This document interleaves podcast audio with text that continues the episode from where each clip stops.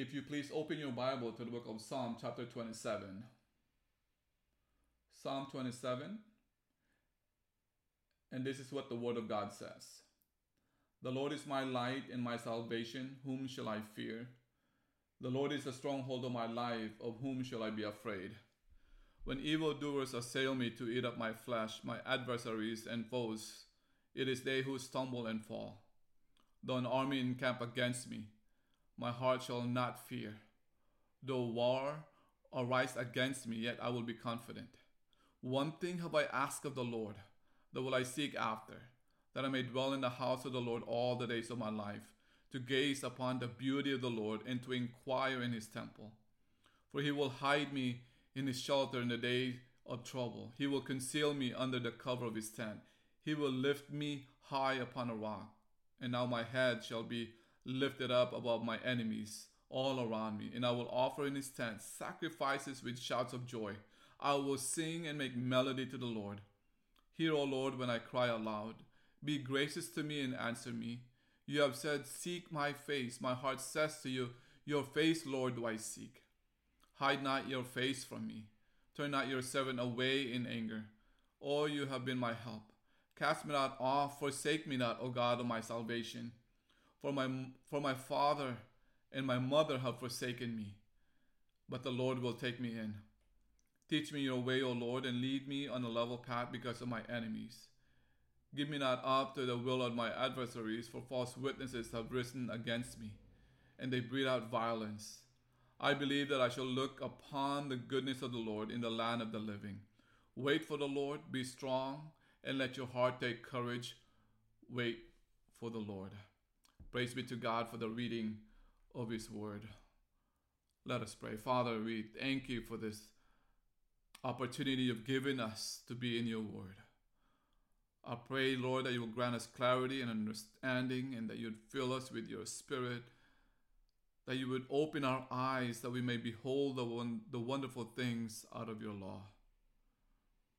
May my lips and the meditation of my heart, O God, be acceptable in your sight, my God and my Redeemer. God, I dedicate this hour to you.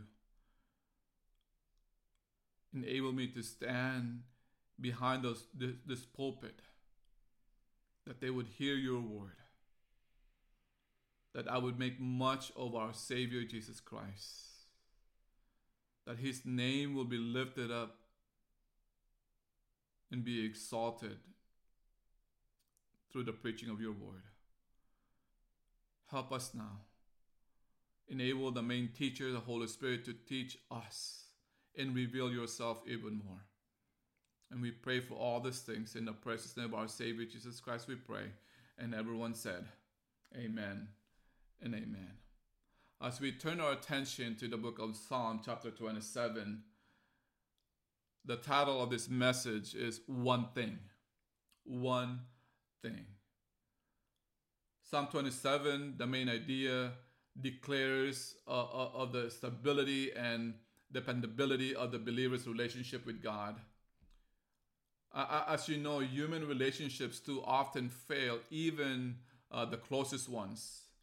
But God, understand this as we study this chapter, God never fails us nor forsakes us. When you look at Psalm 27, it is a part of a trio of Psalms, chapter 26, 27, and 28, that give instruction on seeking and finding the Lord in his house, his tabernacle, in verse 6. Of course, the Lord Jesus is the tabernacle of God. As you would read in John chapter 1, verse 14, the Word who became flesh and tabernacled among us.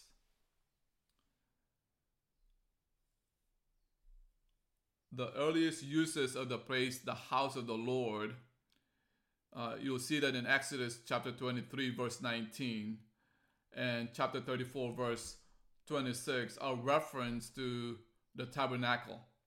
And you could also see that in 1 Samuel chapter 1, verse 7, and also verse 24. The tabernacle is also called the, the temple in 1 Samuel chapter 1, verse 9, as well as chapter 3, verse 3.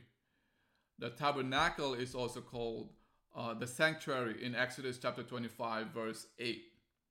And many other times in the book of Exodus, Leviticus, and even Numbers, uh, it refers to holy sanctuary in, uh, in Leviticus 16, verse 33. When you look at Psalm 27, verse 5 and 6, you'll notice, For he will hide me in his shelter in the day of trouble. He will conceal me under the cover of his tent. He will lift me high upon a rock. So there you would see uh, a tent. So we must seek him and find him if we are to experience the Lord as our light in our salvation. See, fleeing to and finding him, what should be our response?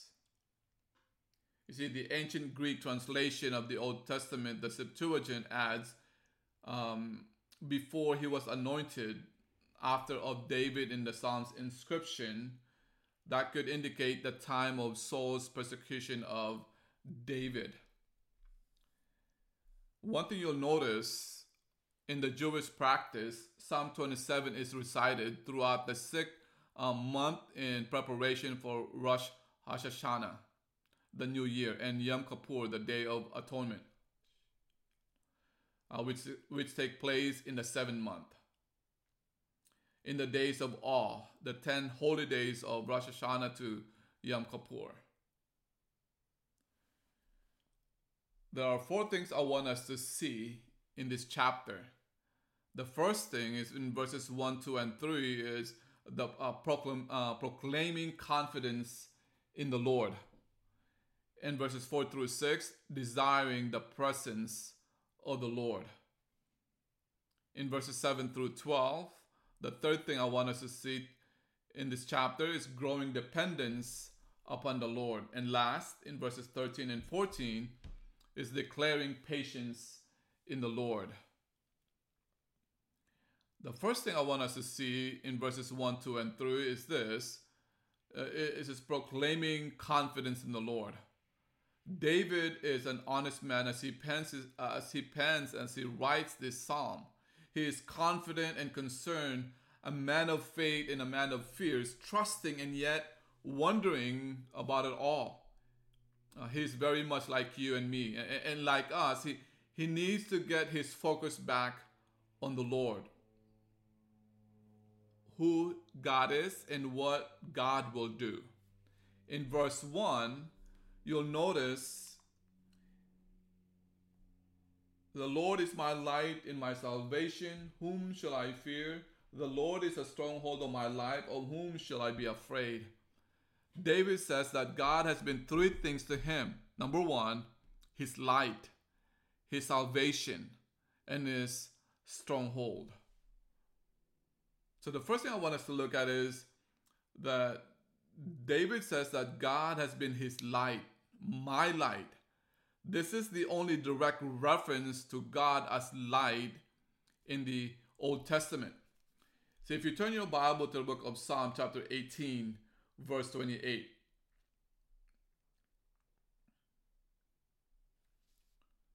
For it is you who light my lamp, the Lord my God lightens my darkness. In 36, uh, verse 9.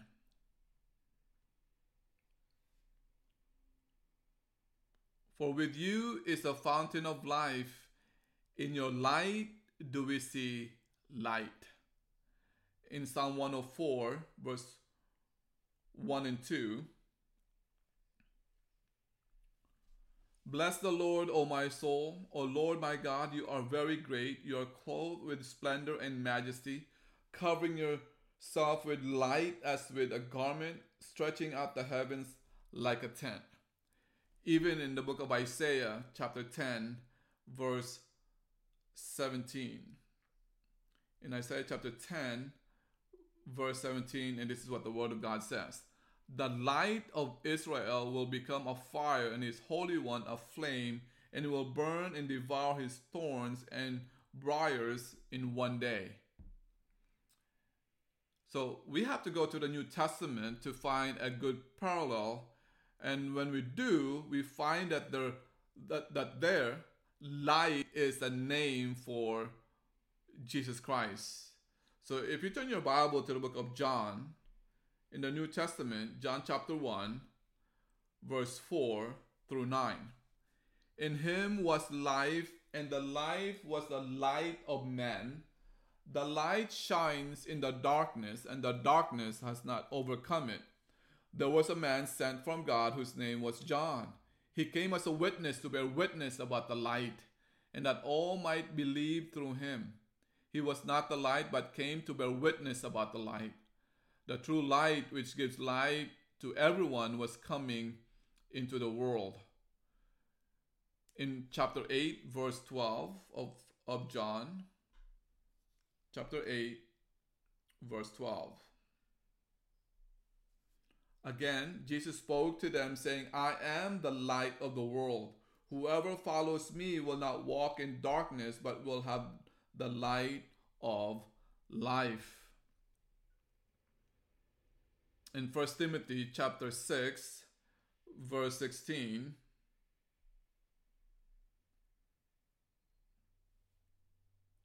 who alone has immorality, who dwells in unapproachable light, whom no one has ever seen or can see. To him be honor and eternal dominion. Amen. As we look our attention to the book of First John chapter 1, verse 5, this is the message we have heard from him and proclaim to you that God is light and in him is no darkness at all. What is this image supposed to mean? In the Gospel of John, it has to do with understanding, which is why it is applied to Jesus. It is in him that we see or understand what God the Father is like.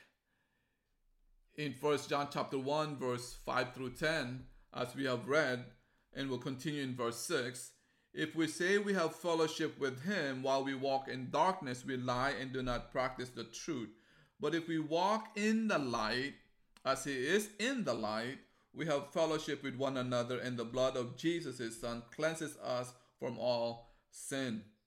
If we say we have no sin, we deceive ourselves and the truth is not in us. If we confess our sins, he is faithful and just to forgive us our sins and to cleanse us from all unrighteousness. If we say we have not sinned, we make him a liar and his word is not in us. See, in 1 John chapter 1, verse 5 through 10, the passage we just read, light has to do with God's purity or uh, sinlessness because it is opposed to the darkness of sinful behavior. So, what is the meaning or the function of light? It, it, it gives life, it provides knowledge and understanding, it, it dispels fear. So, David is affirming that even in the darkness of the terrible threat of war, he has, he has no fear why? Because for God is the light that can dispel such fearful darkness. So that's the first thing that we see in verse 1. What David said that that God is is his light. And the second thing he says, my salvation. The Hebrew word for salvation means deliverance. Explicitly, and again, this probably has to do with deliverance from the king's immediate uh, enemies. See, God is the source and goal of our salvation, and He saves people from His wrath for the sake of His glory. So, my salvation, now the third thing that He wants us to see in verse 1 is that God is His stronghold. David clearly needed a refuge from his enemies. He had, he had it in the past, therefore, he will not fear any future dangers even if his foes uh, should attack, an army should besiege him, or war uh, should break against the nation, David will not fear as long as God is his stronghold. If you turn your Bible to Psalm 18, again, Psalm 18, verse 10.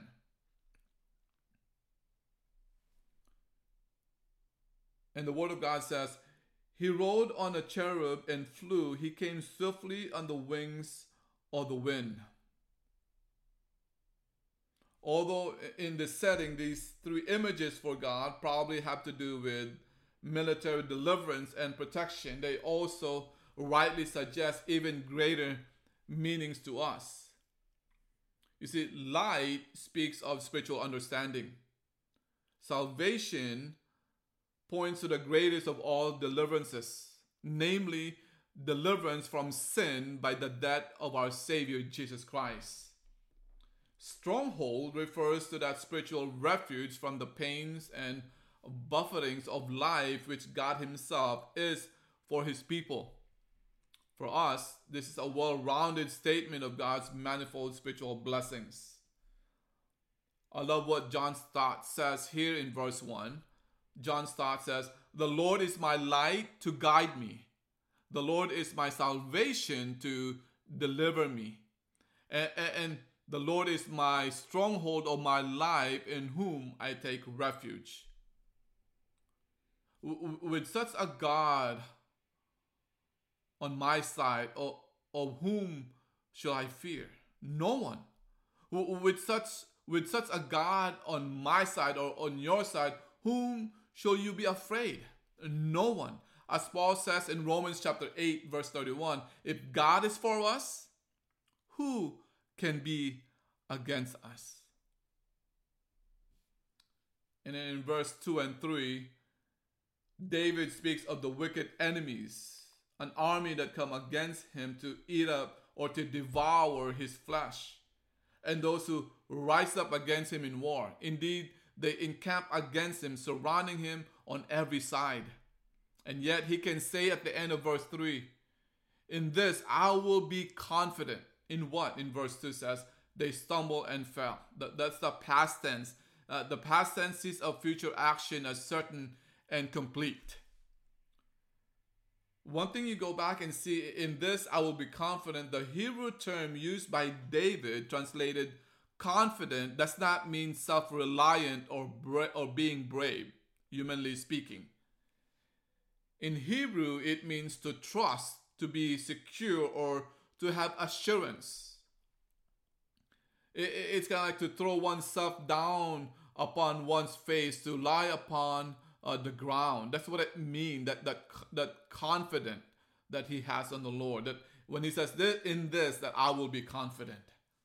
The point I want to get across is that the source of David's confidence and stability was not his own strength, but God.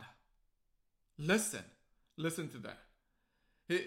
His Lord was his only foundation for rock like stability. What an unshakable foundation. It is clearly implied that the Lord causes their stumbling and fall, and, and therefore David's heart will not fear because he is confident the Lord will, will defend him. You see, when God is on our side, we are never outnumbered. We have the advantage. We are assured of salvation. We are assured of deliverance. We are assured of rescue.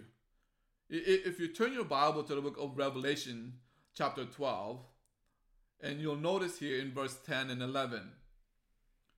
And I heard a loud voice in heaven saying, Now the salvation and the power and the kingdom of our God and the authority of his Christ have come. For the accuser of our brothers has been thrown down, who accuses them day and night before our God. And they have conquered him by the blood of the Lamb and by the word of their testimony, for they loved not their lives even unto death. The warrior lamb is our deliverer. The light of the world is our salvation. I will fear no one. I will be afraid of nothing, as David says. And the same thing for us. Knowing Christ, our Savior, He is our warrior lamb. He is indeed our deliverer. In verses 4 through 6, the second thing I want us to look at here is uh, desiring the presence of the Lord. Desiring the presence of the Lord. In, in Psalm 27, verse 4 says this One thing have I asked of the Lord, that will I seek after, that I may dwell in the house of the Lord all the days of my life to gaze upon the beauty of the Lord and to inquire in his temple. So if you could have anything, if you could ask for one thing, what would you ask for? Think about that in your life. What would you ask for? One thing. And I, and I think for many of us, if we were really honest, what comes to our mind is, is yes, something, some gift that God might give, some way that He might provide, something that He might do, or, or it, it might be in our lives, or it might be in somebody's somebody else's life. So, what one thing would you ask for? Perhaps an obedient child, an obedient husband or wife. Eh, better yet, a better health, more income. I mean, David knew what should be the, the passion and, and priorities of his life, of our life.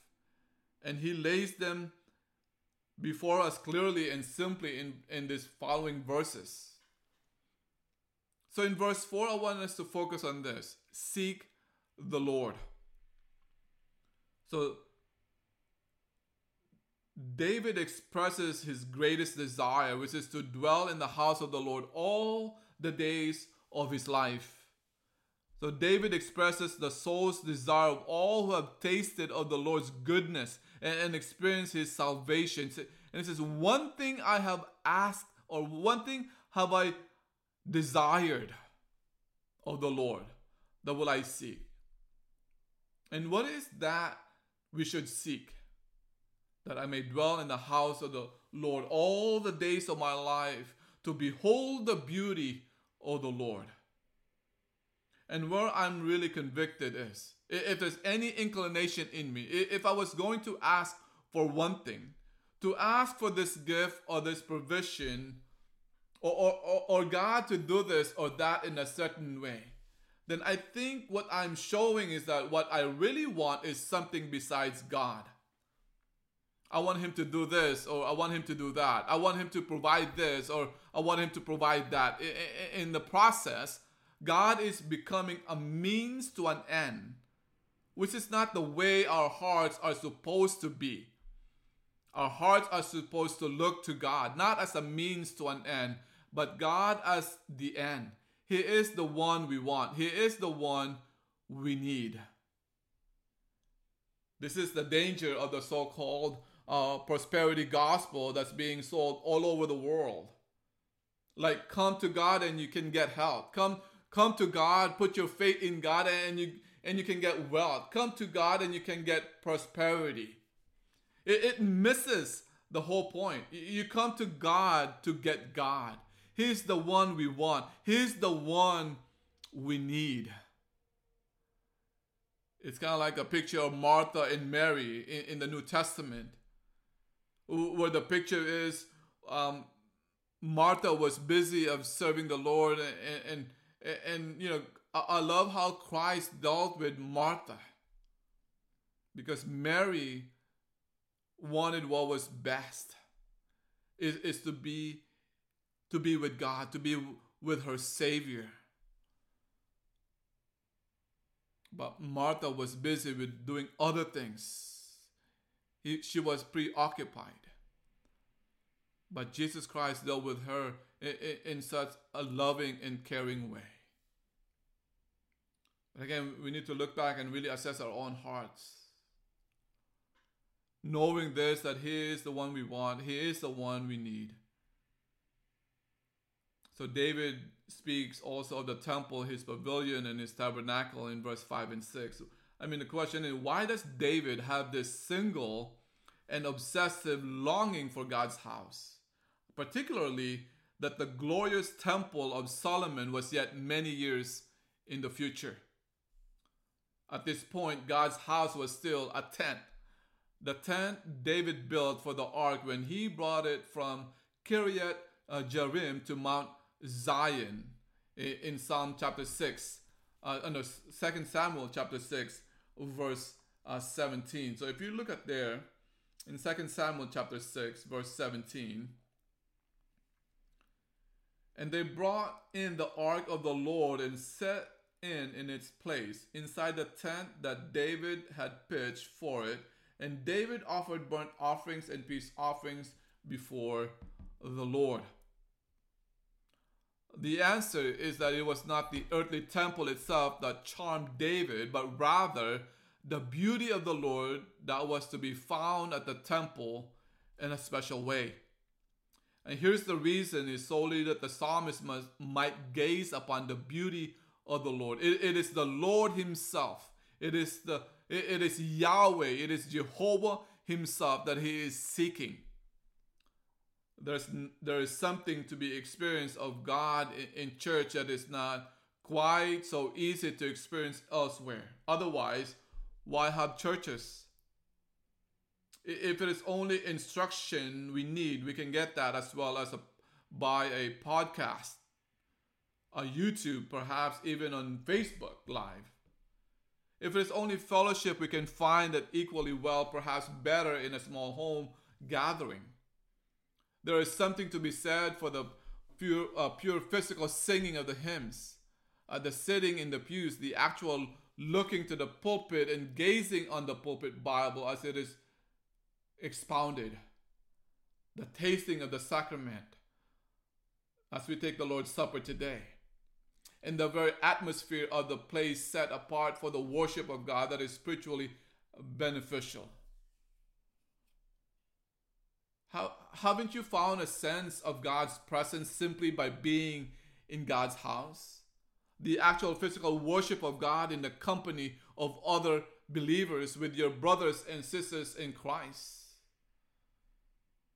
That's why, in the midst of this pandemic, it's so important for us to gather together, to be in the company of our brothers and our sisters, worshiping, singing, and fellowshipping with one another. Here, not just online, but here in person. So David is saying the one thing that matters most and trumps all others is to be in the very presence of the Lord, beholding his beauty and pursuing him wholly and completely. Jeremiah chapter 29, verse 13 uh, states this and promises, and you will seek me and find me when you search for me with all of with all of your heart. To see His beauty is to see His glory, to know His love and, and enjoy His presence as Father, Savior, and Comforter. Revelations, Revelation 21, verse 3 promises the servants of God. And I heard a loud voice from heaven saying, Behold, the tabernacle of God is with men, and he will dwell with them, and they shall be his people. God himself will be with them and, and be their God. Revelation chapter 22, verse 4 and 5 adds, They shall see his face, and his name shall be on their foreheads. There shall be no night. They need no lamp nor light of the sun, for the Lord God gives, gives them light, and they shall reign forever and ever. Even the greatest things we may perhaps ask uh, ask for will never satisfy us. God alone can satisfy us. Matthew chapter 6 verse 33 reminds us, but but seek first the kingdom of God and his righteousness, and all these things will be added unto you.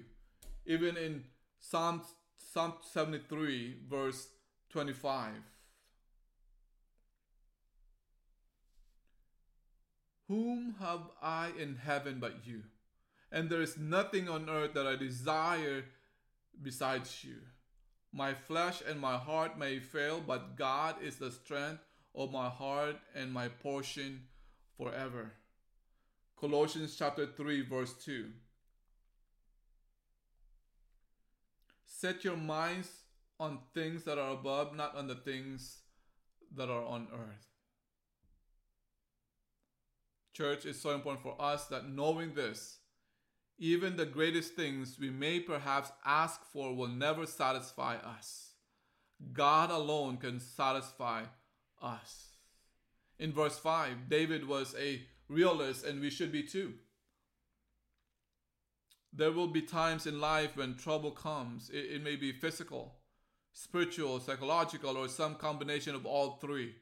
The weight of this world can nearly crush us. When those times come, what will you do? In verse 5, shows us to trust the Lord. Trust the Lord, run to Him, and, and let Him hide you in His shelter or in His pavilion, in, in the secret place of His tabernacle.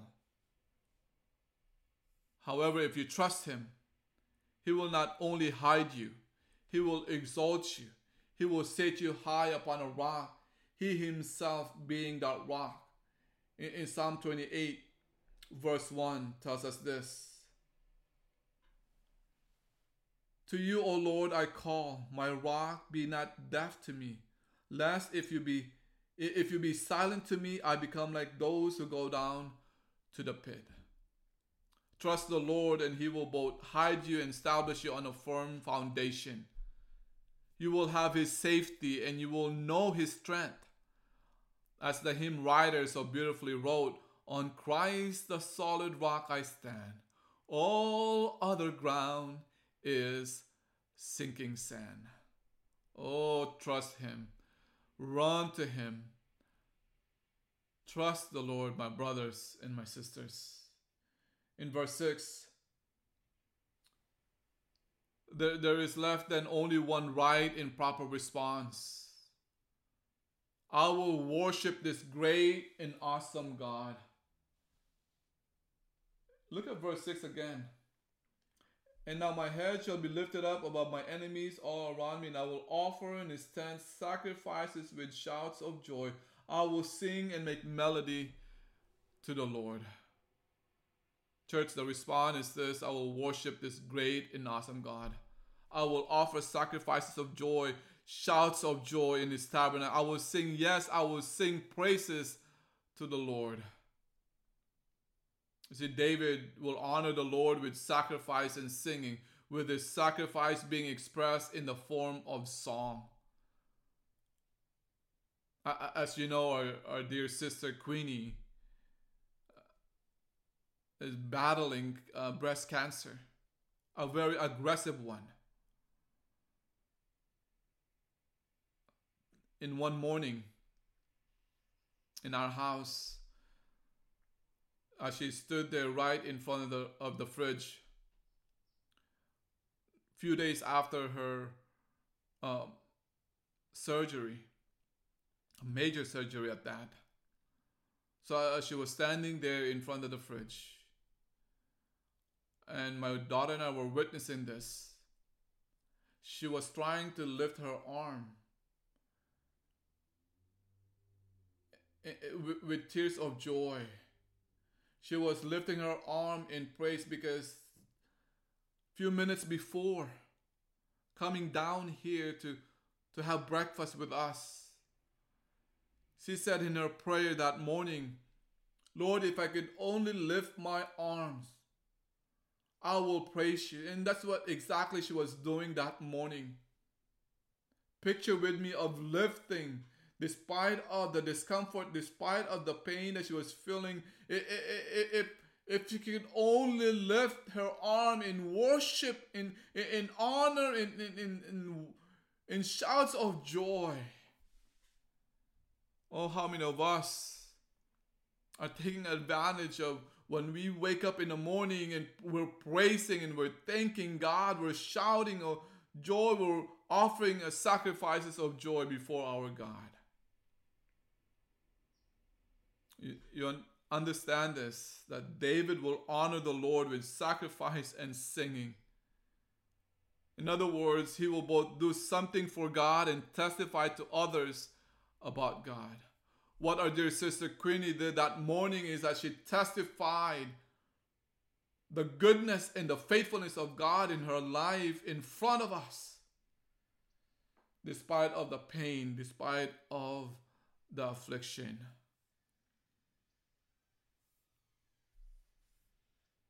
Perhaps he could not get to the visible and concrete place of worship now for King David, but he would and soon. In faith, he declares, When I do, I will give sacrifice to the Lord, and I will shout as with a war cry to my God who delivers me. Our great, our God is a great God, and we should not be hesitant to let others know. Oh, church, think of think, ponder upon this truth. Our God is a great God, and we should not be hesitant to let others know. I mean, personally and corporately, we should shout of His beauty. We should shout of His salvation. We should shout of His faithfulness to those who trust Him. Shame on us that some sports fans shout with more passion and enthusiasm for their favorite team that we do for our awesome God. Seek Him and, and you will find Him. Trust Him and He will prove faithful. Worship Him and He will exalt you above those who would do you harm. Let me ask you this question When was the last time you burst forth all alone in a song of worshipful trust? Point number three in verses 7 through 12 growing dependence on the Lord. David again highlights three areas in particular where we can count on the Lord to keep his word. In verses 7 through 8, the Lord will hear you. We can ask and expect the Lord to hear when, when we call. The voice that shouts and sings to him in worship in verse 6 can be confident that the Lord will hear that same voice when you and I commune with Him, when we pray. A merciful answer can be our confident expectation. Speaking to the Lord means seeking the Lord. What David does in verse 4, he is instructed to do in verse 8. And his response is what ours should be obedient and immediate. God would not tell us to seek his face unless he would show himself to us when we do. Picking up on a several of the themes found in Psalm 27, Paul writes in 2 Corinthians chapter 4, verse 6. So turn your Bible to 2 Corinthians 4, verse 6. For God, who said, Let light shine out of darkness, has shown in our hearts to give the light of the knowledge of the glory of God in the face of Jesus Christ. This is the God who will have mercy and answer when you cry to Him in prayer. In verse 9 and 10, the Lord will care for you. God helps, God saves, and He cares. As great as the love is of an earthly father and mother, it is no match and pales in comparison to the love and care of our Lord, our Heavenly Father. In verse 10, in this section of the psalm, most people are directed to this passage.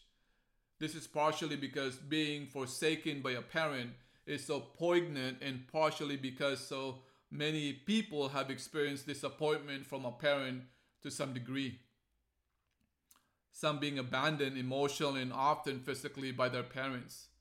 Indeed, an increasing number seem to have been abused by them. God does not abandon us like our earthly sinful parents or even friends. Nestled within the list of requests, we find a brief, candid admission from David's heart. His parents, for some unrevealed reason had forsaken him. The original Hebrew terms means to leave, to desert, or to abandon. I find it intriguing that David's own parents had turned their backs on their son, even though he was a godly man. Equally interesting, interesting is David's security as he declares, But the Lord will take me up, he will take me in. If you turn your Bible to Isaiah, Isaiah 49,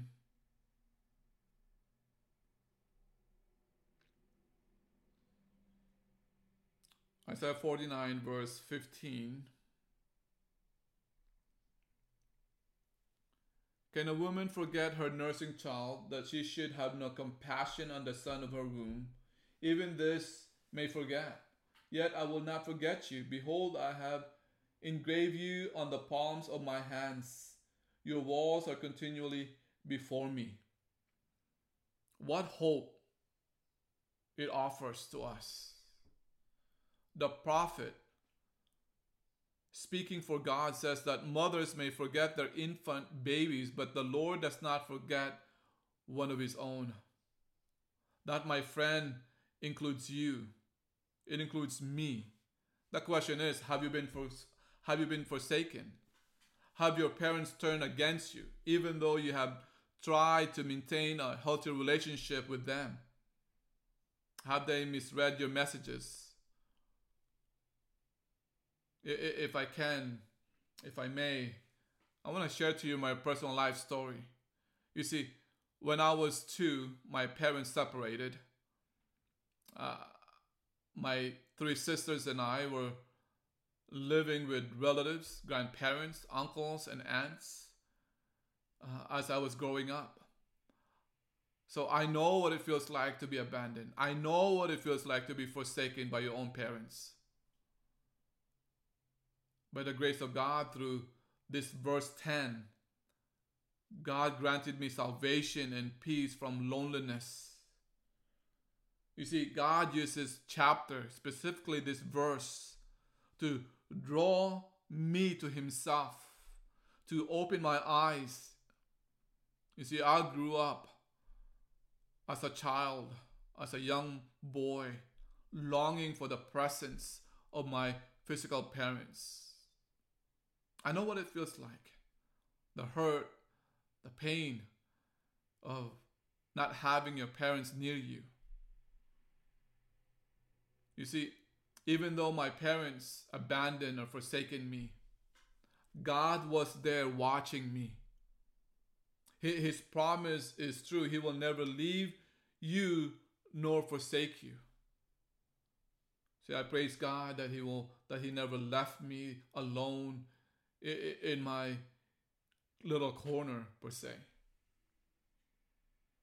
You see, through this chapter, not just in verse 10, but in going back to verse 1, in how God shaped my heart to respond to the gospel, to the good news of Jesus Christ, and how I needed to be delivered from my sins and through that, He has comforted my empty heart.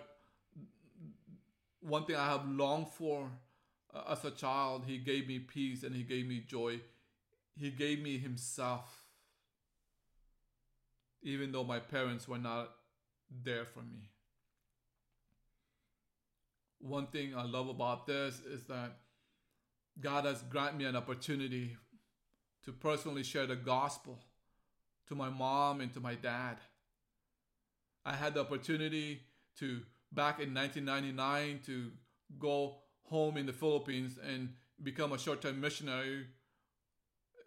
And I got the opportunity to share the, go- the gospel, the good news of Christ to my, to my dad. And as I was sharing the good news, uh, as we were reflecting back on our and why he abandoned me, why he left me in such a uh, such a time.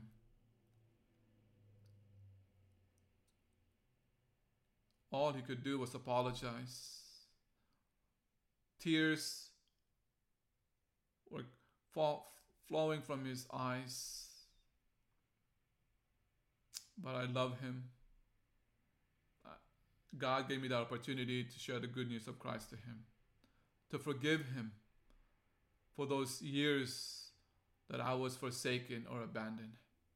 He needed the gospel, he needed to hear the good news of Christ.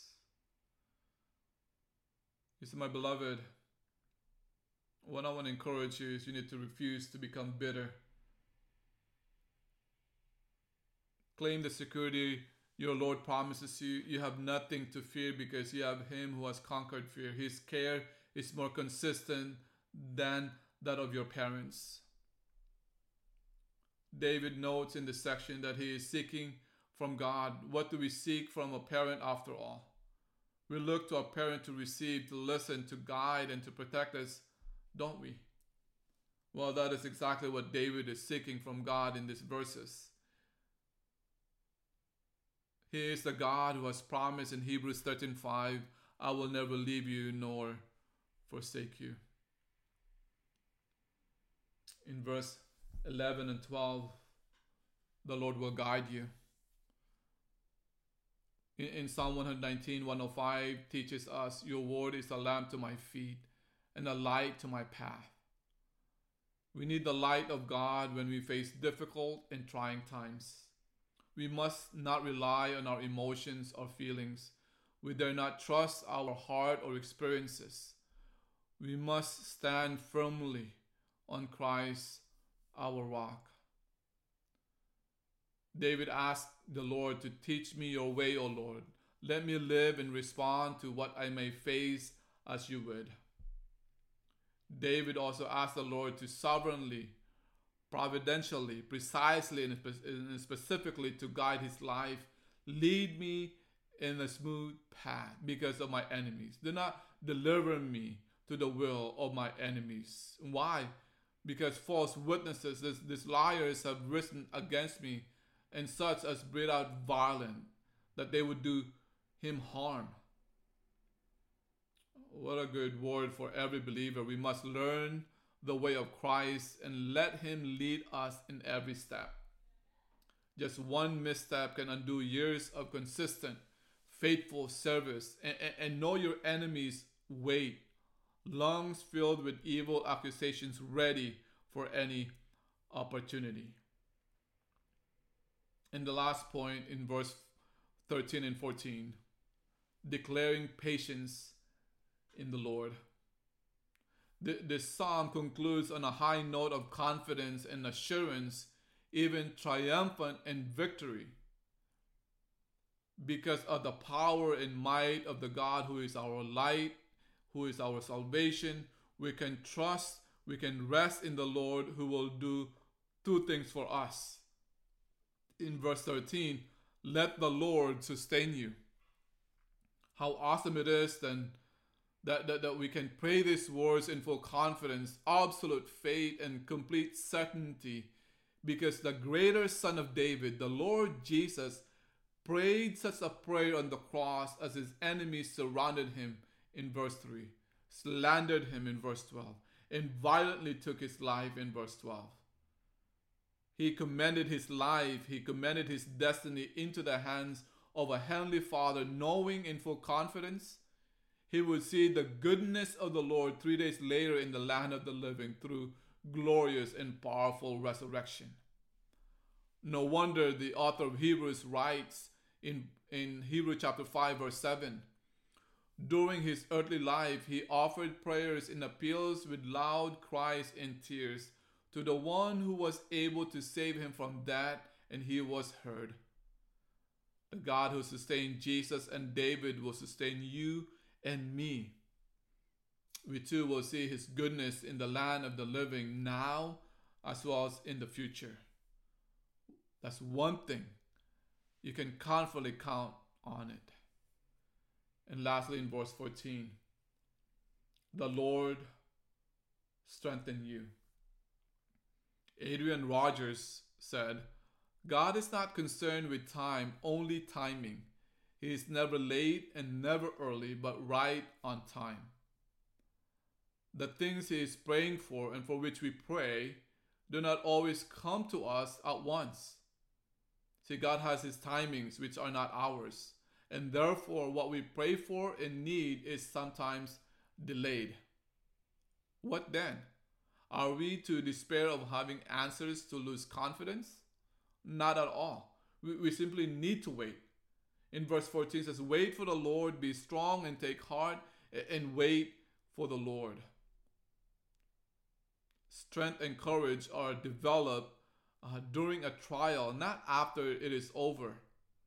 Waiting on God is essential. The term wait is is from the Hebrew verb kawah, which eventually carried the idea of eagerly looking for something. It originally meant to twist or to stretch. the noun form means line, cord, or thread. So the literal definition became a word picture involving tension or eager anticipation. In Isaiah chapter 40, verse 31, uses the same term. Yet those who wait for the Lord will gain new strength. If you are waiting for God to work this week, keep on waiting. In the wait, there will come strength and courage. So I urge you to review the truths here in Psalm 27 each time you are tempted to be afraid. Do not become paralyzed and ineffective. Take yourself out of the grind of fear. Look upon each threatening circumstance as an opportunity to grow in your faith rather than to retreat. The question is, is how? We need to follow David's example. First, call to mind what you what you to be to be true about God. Second, express what you need boldly. Third, wait. Let the fearful circumstance become God's opportunity to, to strengthen you. So therefore, wait. That is in faith. Wait on the Lord. Trust His plan. Trust His timing. Be of good courage, and He shall strengthen your heart. Wait on Yahweh. As Joshua said to the Hebrew children in Joshua chapter 10, verse 25 Do not be afraid or discouraged. Be strong and courageous, for the Lord will do all this to all the enemies you fight. As Paul said to the Corinthians in 1 Corinthians 16 13, be alert, stand firm in the faith, be strong, and be brave. So, how do we apply Psalm 27? As a believer, my relationship to God is permanent and dependable. Human relationships too often fail, even uh, the closest ones. And lastly, we must learn to wait upon the Lord. Let us pray. Our Heavenly Father, conquer our fears and grant us courage as we serve you. Father, bring, bring us into your presence every day of our lives. Yes, Lord, grant us this opportunity to sing praises, to, to shout for joy to you, O Lord. Thank you for being the God of our salvation. Teach us your way and lead us in your path. Lord, open open our eyes that we may see our Savior present with us. It is a blessing, it is a blessed thing to, to want to see him, but it's far better to gaze upon him. To those who seek him, he is kind, but to those who find him, he is a dear beyond expression. Oh God, may we continue to look to Jesus, who is the founder and the perfecter of our faith, who for the joy that was set before him endured the cross, despising the shame, and is seated at the right hand of the throne of God. Thank you, O oh Lord, for your goodness. Thank you for your truth. May your truth remain in our hearts this week. May we learn your truth and live it out accordingly. In the presence of our Savior Jesus Christ, we pray. And everyone said, Amen and Amen.